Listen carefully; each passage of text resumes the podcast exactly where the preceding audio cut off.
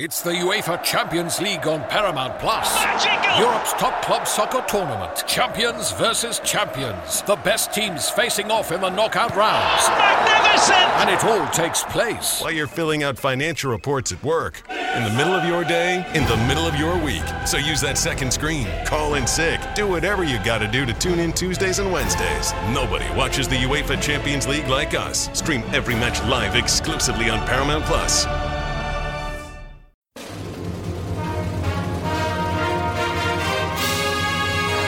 Hey, Trojan fans, it's time to get into the huddle with the Peristyle Podcast. The Peristyle Podcast is your weekly ticket to USC football and recruiting news.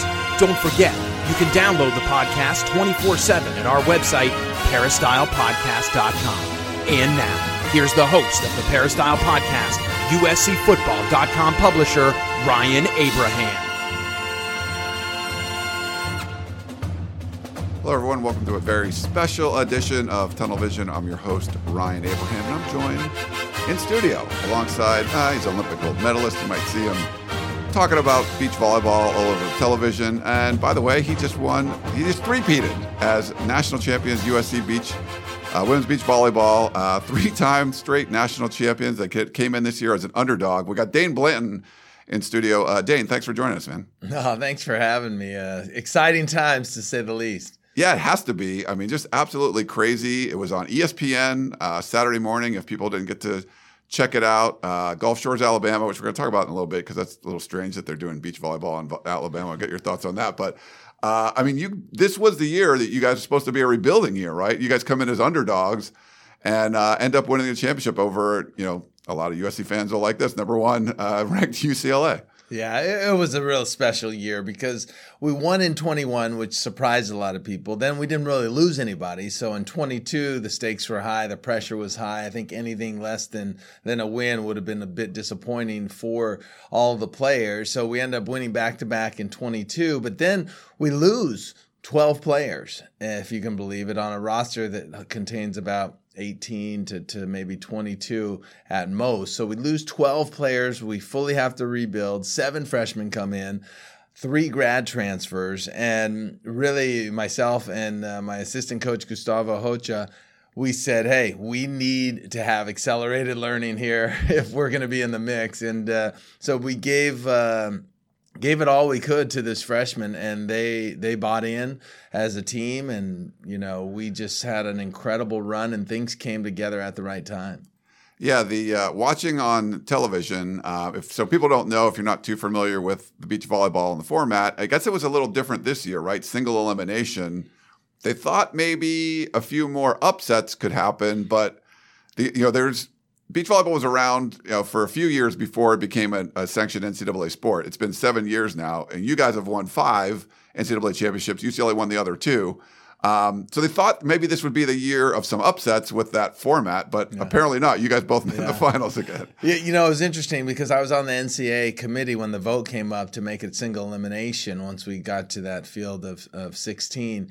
And I thought it was a fantastic idea to go single elimination usually the winner of the winners bracket ends up winning the tournament anyway. Um, a lot of the other places kind of can get jumbled around, but I, I, just thought it made more sense. You know, a lot of fans that are becoming new to the sport, they don't understand how a team can lose on a Saturday and then be playing on Sunday, right? So that's why I thought it very important to go to single elimination. It simplifies it logistically. It makes it a lot easier for the NCAA to, to run.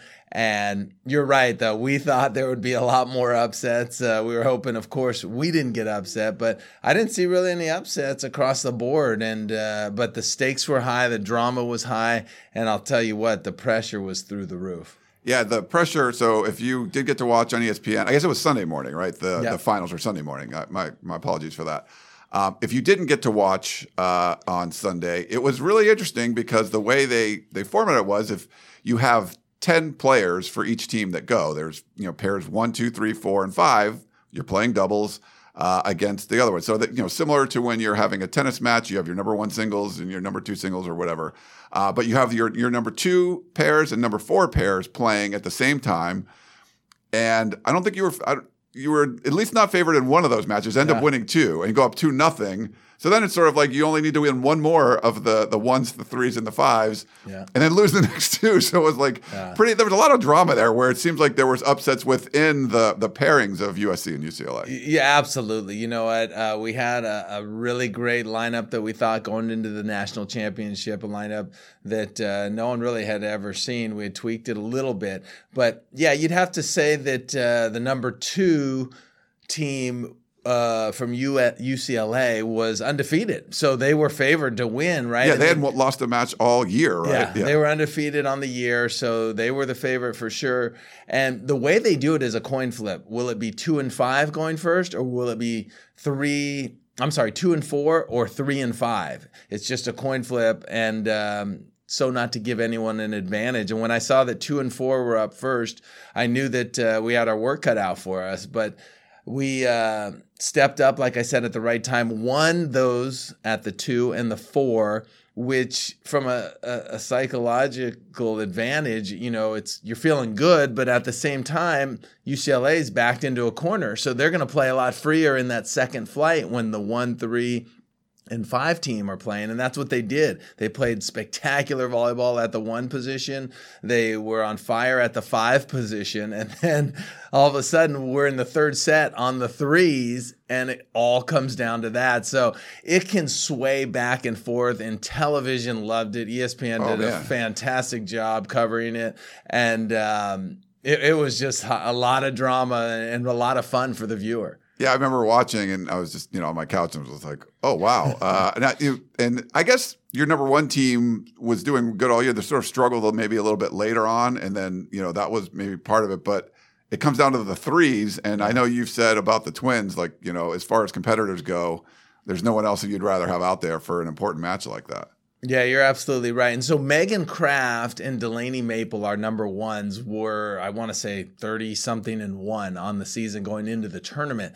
They ended up facing a very tough TCU team where they lost, and they faced a very tough UCLA team. So not the way they wanted to end it, but they were the, they were our rock the entire year. You know, they were always posting a point and very confident in them. But they they faced two teams that were absolutely on fire. That meant somebody else had to step up and and really post a point for us. And it came down to the wire for the Twins. They had a stoppage against LMU, a lightning stoppage, where they had to come out uh, and finish a third set where they were leading 10 to 7. Then they had a crazy set versus TCU in the semis where they won 29 to 27. And then in the finals, all of a sudden everything is on their court. And it's interesting, you know, when you look in their eyes, they love to compete they love to be on the biggest stage and i was very comfortable having them on the court and it on the line with the, them in control because i have so much confidence in their abilities How does the coaching for that work when you have multiple pairs going at once? Can you, can you bop around between courts, or how does how does that work? well i mean it's a fantastic question so early rounds i like to call it the blitz right? They run all five courts at the same Oh, wow. time. Remember we have a head coach and two assistant coach so we only can have three coaches. So if it's a blitz and there's five courts going some of the courts are not going to have a coach and things can go very quickly. They can unravel very Yeah. quickly and you don't have a lot of control that's why I like the flights, the way that the finals was was done. You had the twos and the fours play to completion. So at the end of that first flight, it can't be over. It's either 1 1 or 0 2, right? So everybody's still alive. And then you have that second flight, which starts 10 minutes after the first flight. So you're able to have a coach on every court throughout the entire finals. And you feel uh, at least a, a little bit more of a sense of control. Yeah, they for I'm not super familiar with tennis, but I know you're pretty much out there on an island. Like if you're playing, the coach isn't really involved. How involved can you be, and what sort of, uh, or your assistant coaches, and what sort of things are you saying stuff? Is it only on side switches, or Yeah. is it timeouts? or Is that the only time you're kind of really talking to them? Yeah, it's interesting. If you're a fan, you'd be like, "Wow, there's not a lot of coaching going on." So you're kind of cheerleading during the the play, and then we have what's called a walk and talk. So when we switch sides, that entire walking from one side to the other. That's why you want to do it nice and slow. You can coach all you want. That's where you get the information. Okay, okay. hey, they're blocking your angle. We want to go here. Let's serve this one, this player down the line. But you can't blurt that out during play. You can only do okay. it on side switches or or timeouts. Okay, yeah. So you're not like, hey, shoot, you know, whatever. But yeah. are you? Is there usually strategy like, hey, we're working her more than working her? Or oh whatever? yeah, absolutely. Kind of, yeah. And sometimes you're going to go one direction, not because that player might be the weaker player. Maybe their partner is a weaker setter. Yeah. Um, so there's all sorts of strategy that goes in. Some people, serve, you know, can pass a, a traditional topspin jump serve better than they can a float serve. So the type of serve you're giving a player is important. The the right and left shoulder a lot of people don't know this, but some people pass better off of a certain shoulder, their inside maybe right shoulder rather than their left side. So you want to target that weakness and exploit it as much as you can. The uh, and then uh, obviously weather comes into uh, to play with the wind and all that. I mean, I was just I'm down at the beach last night coaching like the little city stuff, and the wind is blowing sideways. We're trying to teach setting. I mean, it's kind of crazy. I, I know the weather was sort of insane down there. What was what was that like? There was lightning delays and all that. Yeah. How much did that affect play? The thing is crazy. I mean, Gulf Shores will test even the seasoned volleyball athlete because you're going to get every type of let's say condition that you're going to see. You could see 15 to 25 mile an hour winds at any time. You can get rain at any moment. You can get lightning and if it strikes within i believe six to eight miles they shut you down okay. for a half an, a half an hour until it's an all clear. And then if it's clear and sunny and nice then you're dealing with the heat and the humidity which can go through the roof. So all of these elements are at play. And so you know it's challenging because we play at a i guess you'd say a very um, sheltered facility on yeah. figueroa where when i say sheltered it's not exposed to some of the you know in the late afternoon the winds that come so we like to get down to the beach at least once a week to expose our players to the elements uh, because if you show up in the wind and you're not prepared for it, it can be a disaster. And so, really, a big focus for us is having the players embrace whatever challenges come their way. And there was challenges abound this weekend. I mean, I've I've been to Gulf Shores, I think eight years in a row. Um, as you know a volunteer assistant early on as a broadcaster in 2019 and then the last three years uh, as a head coach and I, I, think we got it all this year. I, you know, it just every year, sometimes a, a, storm comes through. This year it was a storm in the morning, then there was another one coming in the afternoon, and then tomorrow morning it's not going to be clear. And so it was a lot to deal with, and that's what really surprised me how we were able to handle it and, and be real mature about it and understand you got to embrace it because everybody's dealing with the same stuff. I was kind of tweeting there. I'm like, I still don't understand why they hosted it mm-hmm. there. Mm-hmm. And I've had mm-hmm. some people on Twitter that were like, "Hey, man, you should check it out. It's pretty yeah. cool." And I'm yeah. like, I get it, but like the mecca of college, I mean, of, yeah. of beach volleyball is Southern California. Like, why not have it here? But what were your thoughts on like kind of, or if, if, you know why it's been hosted there for so long? They're coming to Huntington Beach, I think next year or the year after that, right? Yeah. Um, and then you know, what is it like down there? Is it a cool place to to play? You know, you've you, you won a gold medal. Like you yeah. play beach volleyball all over the world. Like it's a cool place to play. Yeah, I mean it's a it's a very valid question because when you hear Gulf Shores, Alabama, you don't think beach volleyball. I mean, right. let's let's be clear about that. There's no question about it. But it feels like you're just in Florida because you do fly into Pensacola. You drive across the border to get there. And once you were there, I, I, mean, you saw how it translates on TV. It's absolutely beautiful with the water and the, the white sands. And, and it's just, it's almost a, an open landscape. And, and it's almost like a set, right? ESPN even brings in palm trees and and kind of spruces it up. It's it's a pretty amazing look when it's ready to go. But um, I think the reason that they started going to Gulf Shores is they probably bid on it early before it was an NCAA event. And I'm speculating now, but I, I, you remember that big oil spill? Oh yeah, uh, years ago, BP, I believe. Um, I think those areas got a lot of um, money for tourism and have brought a lot of events there. I think they have some music festivals. And like I said, I'm totally speculating. I don't yeah. know if that's how it ended up there, but I thought it was cool after they created it with the AVCA when it flipped over to being certified by the NCAA. The NCAA somewhat, I guess, rewarded them and continued to have it there, which I thought was really cool. And they do a fantastic job. It's right in front of this great bar called the Hangout. Okay. There's a condos right there, so we can watch from our balconies some of the teams, and you can walk right down and get on the court, so you don't have to worry about driving down to the beach. And then. Um, it's just a it's just a really cool spot. In 2025 like you said it will move to huntington beach and i think that will increase uh, attendance no question about it because it's a hard place to get to even though it's Oh. such a beautiful place and it's such a great place and it's been hosted and they've done a fantastic job. It's never easy getting there. Uh, i've had delays and you usually have to go through Dallas or Houston, and there's always weather going on. So it can be a really long trip. Yeah, you told me if they have to bring in palm trees. Mm, I don't know about that. Like if you're like importing palm trees, but it still it does look cool in the white sanded beach, and I like the tradition of jumping in the water and all that. It seemed like I got the picture of of the, the girls all jumping in the Yeah. water and everything. It seems like it's uh, a really fun one. When you do get to practice, so if you know when I was in school and uh, you know when I was at USC, like that was a parking lot where you guys the the uh, beach Yeah. volleyball stadium now, and there's Yeah. like a parking structure there, like you said, it's right on Figueroa, so you don't get a lot of elements.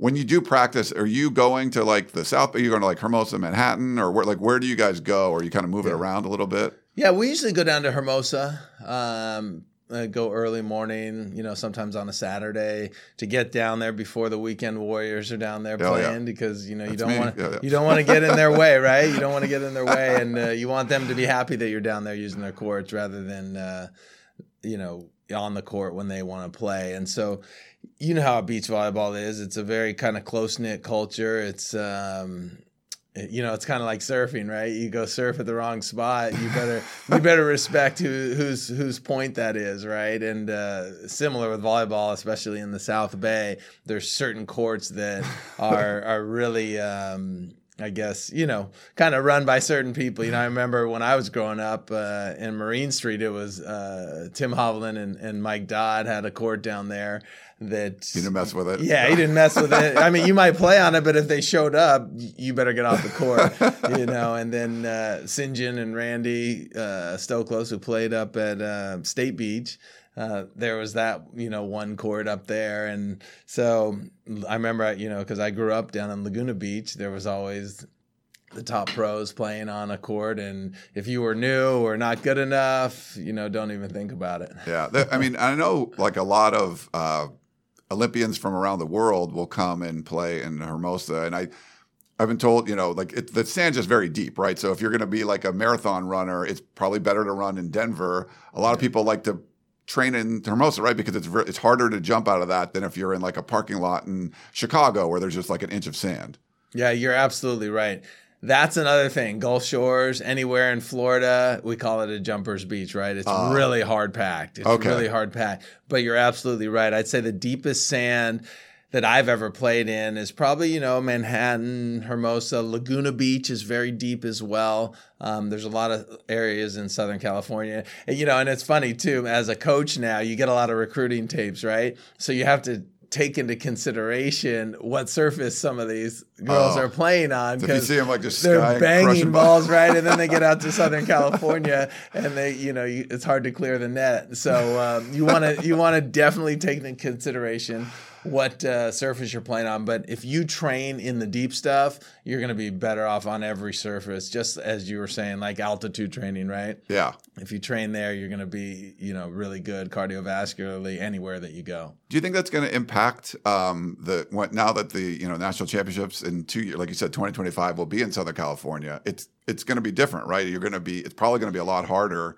Mm-hmm. Um, it's probably an advantage for Southern California teams, even though they've won all the championships anyway. But Yeah. uh, you know, if you're in Florida, you're you're playing on more hard pack stuff. I know we're getting like the nitty gritty of beach volleyball, but I love this stuff. But That- anyway, I yeah. mean, that's that's a very very valid point you bring up. Um, It'll be more challenging in the deep sand, especially if you haven't played in the deep sand. I mean, similar to what we talked about earlier. If we don't expose our players to the wind, then they're going to be in trouble. And and you get a ton of wind in Florida and in Alabama. You don't get quite as much wind in Southern California until the afternoon. So that's the fun thing about the sport is there's so many elements: the surface, the conditions, the heat, the wind, the side changes, the sun. You don't you don't see the sky ball very often anymore, but that's what people used to use sure. when the sun was up there in the wrong uh, position.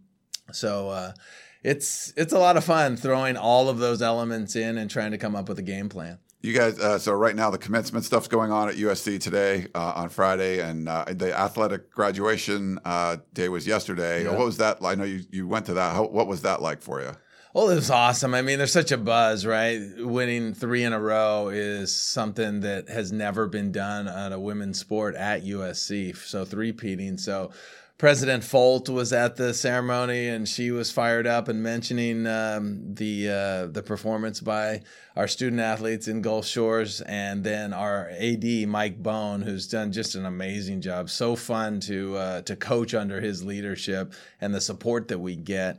Uh, he was there and fired up, and it was cool. It's fun to see our student athletes graduate and move on to the next level. Some will continue playing, others that'll be a wrap for their their career. But the biggest thing that we focus on at SC is is really providing a, a world class experience for the student athlete, and I think we've done that the last few years, and hopefully we can continue to do so to do that, and US, a lot of the people that are watching this or listening to this, um, they're USC football fans. It's you know primarily what we do. We, it was great to have you on last year talking about this championship and, and another one, but they really get into recruiting and they follow it. They follow where these high school players are going and all of that. What for for for you, like what is recruiting like? I mean, you just go over to Miracosta and try to get the best yeah. girls from there, and you know, obviously winning championships helps. Uh, but you know, what's the whole kind of recruiting recruiting process like? Well, it's getting very interesting uh, because the sport's growing at such a rapid rate. But on June 15th, after their sophomore year, is when you can contact an athlete, not before. Okay, so you have to wait. So next month on June 15th, we'll we'll start heavy in it, and we'll be recruiting the class of 25. So we've already recruited the class of of 23 and 24, um, but the hotbeds I'll tell you are Southern Cal, um, Texas, and Florida. There are so many tournaments. There's so many players coming out of there, and um, I've kind of really reached out as far as I can. You know, we have we have players from Florida right now. We have uh, multiple players from Texas, um, Arizona, and I would say Southern Cal I can't say it's in the minority because Delaney Maple, San Diego, Megan Kraft, San Diego, the Nourse twins, Newport Beach. Um, but after that, it starts um, it starts really expanding all across the country. The uh, it's changed. College, I mean, college football recruiting has changed. Uh, I think across the board with NIL, there's opportunities there. Uh, transfer portal. You said you had some grad transfers kind of come in. How much has that changed recruiting? Like, uh, you know, how much is NIL involved with beach volleyball? Yeah, I have some players that have NIL deals. I don't know all the intricate details of it, but there are definitely some marketable players that have um, really embrace the NIL space, and it's kind of the Wild West as well right now, trying to figure out the rules and and they're trying to get everything in order. So we kind of leave it up to the athlete to to do that thing, but it opens up the door to you know to have some more movement. Uh, and because you know we at the end of the day we have six scholarships beach volleyball does oh, okay and um, we have 10 starters so usually we're giving partial scholarships um, but you know, it's it's it's really cool to see that the sport is growing. It's the fastest emerging sport that the NCAA has ever picked up. Oh, and um, you know, I think if they can increase those scholarship limits to twelve. Uh, it would really blow the roof off. And then you'd see a lot of more programs because it's a win win for everybody. You always talk about Title IX and uh, being in compliance. So it never hurts having more women's sports and more women's scholarships to equal things out. Have you run into, uh, you know, there's usually with men's sports, like with baseball, and I've talked to people in the track area where you have very limited scholarships and it's an expensive private school. Is that yeah. something that's you know an issue that you've run into as well. Well, absolutely. That's that's a big challenge, right? Because schools are not created equal in terms of how much they cost, and um, but the the the real important thing at USC is the reputation and the quality education, and that's what we really push because it means a lot to get a degree. I mean, you're a grad, you know the doors that get open being part of the USC family, and um, if if you're smart when you're at USC, you want to meet a lot of people because you know they're the family runs deep, right, all across the world, and and it can open so many doors. So.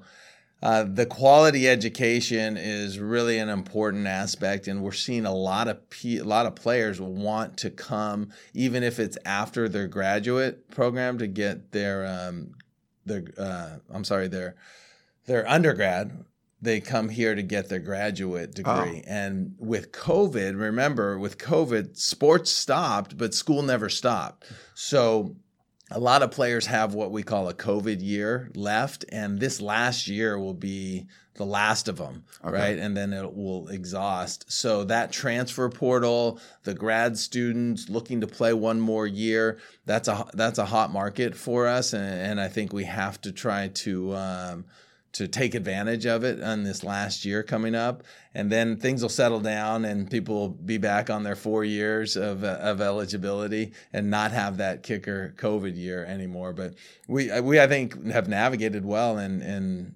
that those grad students have helped us tremendously. Uh, look, I know we got to get you out of here. Uh, one of the things you mentioned is you know going on when you graduate and moving on. Um, what's the state of like professional beach volleyball around the world? Uh, and you know, are there opportunities for uh, some of your graduates to go on and, and, play professionally?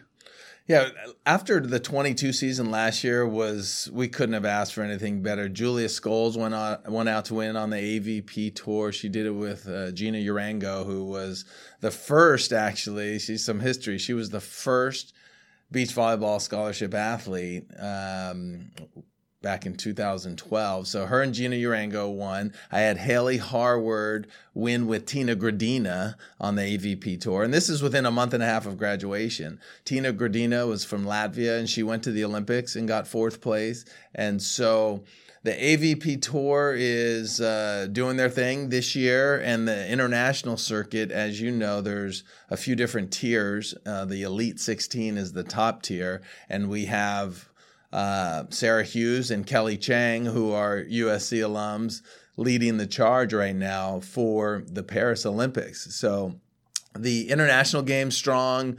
Um, the AVP is doing their thing, and it's going to be interesting. Paris in 24, how much of a boost that gives, and if the powers that be can uh, capitalize even more so than years past when when you have that really Olympic pop where the popularity really seems to spike. Yeah. All right. Well, Dan Blanton, uh, Olympic gold medalist, head coach of USC women's beach volleyball, three peating. He got. I told him earlier he's got to update his shirt there. It's the back to back, back to back. We just got back. I mean, you guys had like gear already, like sitting there and stuff. So that I wish you never want to jinx yourself.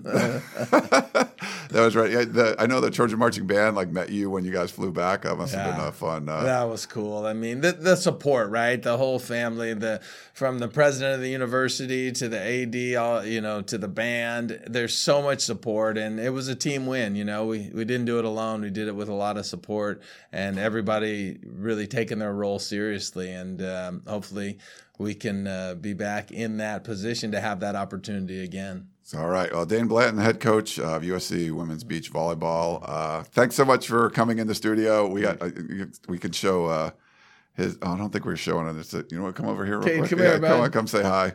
Um, come say hi to your dad. Yeah, his cute son Cade is here. Yes. Uh, nice. You gonna play volleyball, Cade? You gonna play volleyball? You gonna play? Yes. Nice. All right. Say fight on.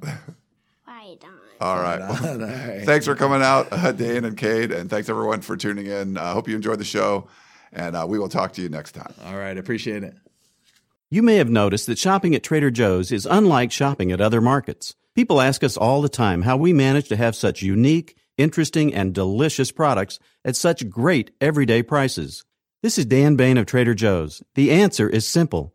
It's all in the way we do business. We buy directly from the manufacturer whenever possible. This helps to keep our costs low and we pass those savings on to you. No gimmicks, just great values at honest prices. Every day at Trader Joe's. Thanks for listening. You've been listening to the Peristyle Podcast presented by USCFootball.com. Be sure to tune in next week for the latest news on Trojan football and recruiting. Don't forget, you can automatically download the podcast directly to your smartphone or tablet for free. Just click the iTunes link on peristylepodcast.com or search for Peristyle Podcast at the iTunes Music Store.